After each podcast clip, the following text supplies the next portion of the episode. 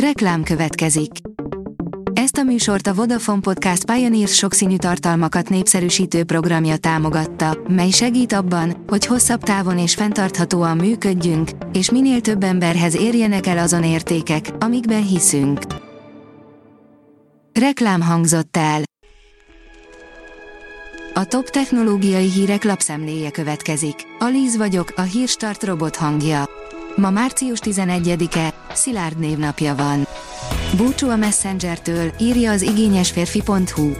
Kilenc évvel azután, hogy szétválasztották a Facebookot és a Messenger mobil alkalmazást, a Meta bejelentette, egyesítik a két platformot. A tesztelés szűk körben már elkezdődött, hamarosan pedig szélesebb körre is kiterjesztik. A 24.hu oldalon olvasható, hogy nyakunkon a nyári időszámítás. Március utolsó vasárnapján hajnali kettőkor három órára kell az óramutatót állítani, este egy órával tovább lesz világos, cserébe a napnyugta is későbbre tolódik. Az Ökodrive oldalon olvasható, hogy egyszerű módot találtak rá, hogyan lesz még hatékonyabb a napelem. Rengeteg tényező van, amely csökkentheti a napelemek által megtermelt energia mennyiségét. A mínuszos szerint e-ügyintézési javaslatokat dolgozott ki az NVI.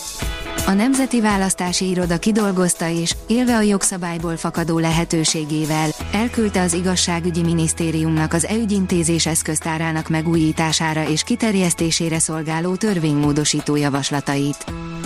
Magyar kutatók is keresik a választ a Marssal kapcsolatos egyik legfontosabb kérdésre, írja a rakéta.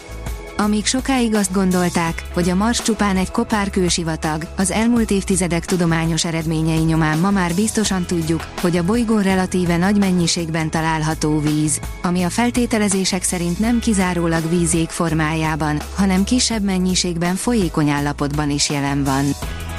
A Telex írja, magyar férfi vezette az olasz lapot, amely felforgatta a világot. Úgy és azért provokált, hogy megváltoztassa a világot, és ez valamennyire sikerült is neki.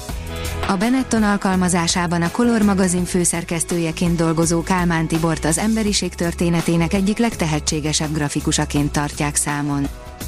Az in.hu írja, a szívverésed alakítja az időérzékelésedet.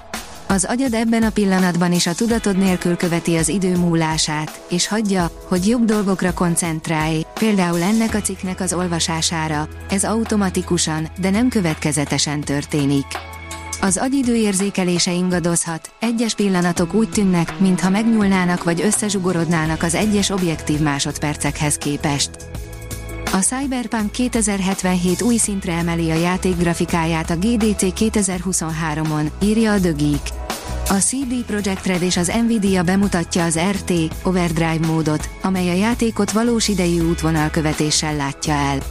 A Cyberpunk 2077 már most is az egyik leglátványosabb videójáték a piacon. A belga kormány megtiltja a TikTok használatát a személyzeti eszközökön, írja a tudás.hu. A belga szövetségi kormány megtiltotta munkatársai számára a kínai ByteDance tulajdonában álló TikTok alkalmazás használatát a vállalati eszközökön és a mobileszköz szolgáltatásába bevont személyes eszközökön egyaránt, tájékoztatott a The Brussels Times című angol nyelvű belgiumi napilap pénteken.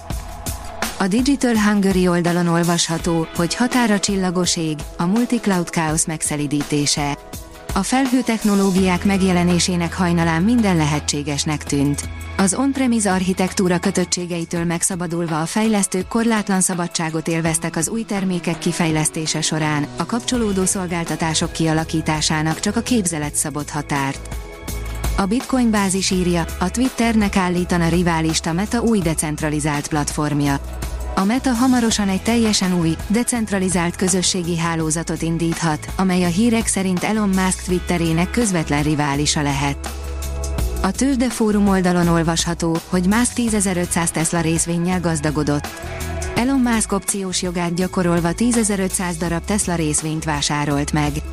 Az Egyesült Államok értékpapír és tőzsdefelügyeletéhez benyújtott dokumentumból kiderült, hogy a Tesla INC vezérigazgatója Elon Musk opciós jogát gyakorolva 10.500 darab Tesla részvényre tett szert.